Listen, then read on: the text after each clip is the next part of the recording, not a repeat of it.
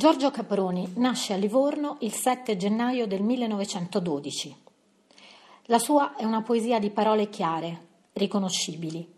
Caproni non usa versi criptici, cerca la comprensione e la cerca attraverso la luce della concisione. L'ideale è scrivere con una parola sola, dichiarerà. L'Idalgo. Ma domandai. Il vinaio si furbiva la bocca col pollice. Che ne è, domandai di quel vecchio, alto, bell'uomo, un cappellaio, credo, che tutte le sere, lo chiamavo l'Idalgo, salute a lei, squillava sollevando il bicchiere. L'altro che ricontava e ricontava sul banco il contante.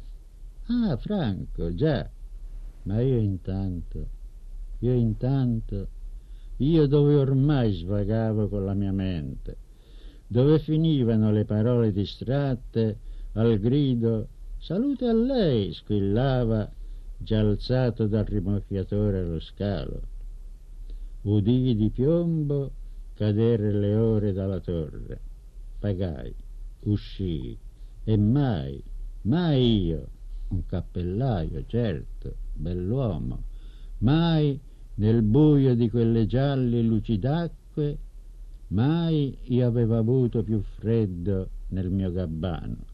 Il solo ricordo che di mio padre morto, lo chiamavo l'Idalgo, quel giorno, come ogni altro ancora, mi coprisse le spalle.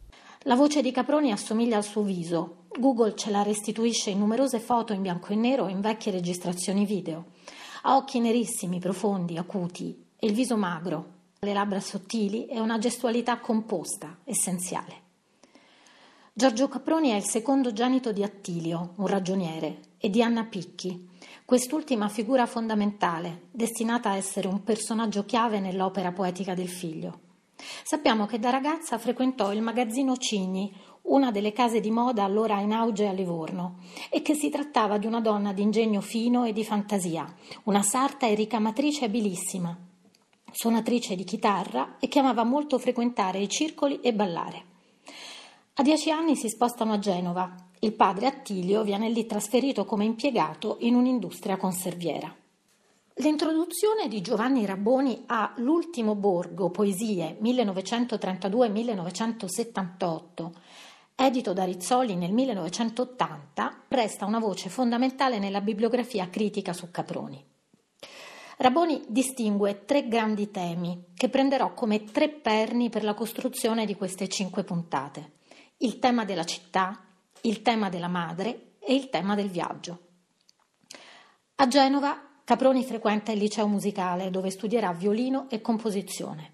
Da ragazzo suona moltissimo, in orchestra e in orchestrine più piccole, da ballo. Ma i testi da musicare che il maestro gli assegna, testi di autori classici come Tasso e Poliziano, suscitano nel poeta un interesse tale da soverchiare quello per la musica da comporre. Diciottenne, capisce che nella sua vita l'interesse per la letteratura avrebbe prevalso sulla musica per guadagnare qualcosa si impiega come fattorino presso uno studio di avvocato, nella cui biblioteca trova una raccolta poetica fondamentale per la sua formazione. La sottrae. Facevo il commesso in uno studio legale da un certo avvocato Ambrogio Colli in via 20 settembre a Genova e un libro nero rilegato senza titoli, niente, e così per curiosità lo tirai fuori. E fece un effetto curioso perché vedevo una parola sotto l'altra. No? E leggo il titolo Allegria di naufragi.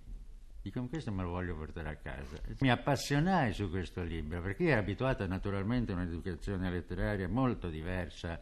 Per me la poesia nuova, veramente moderna, comincia da, dall'allegria. No? Trovai per me fu proprio l'abbecedario di una lingua nuova. No? Io dicevo, non è musicale, sì, appunto, non è musicale perché è musica, profondamente, è, è profonda musica.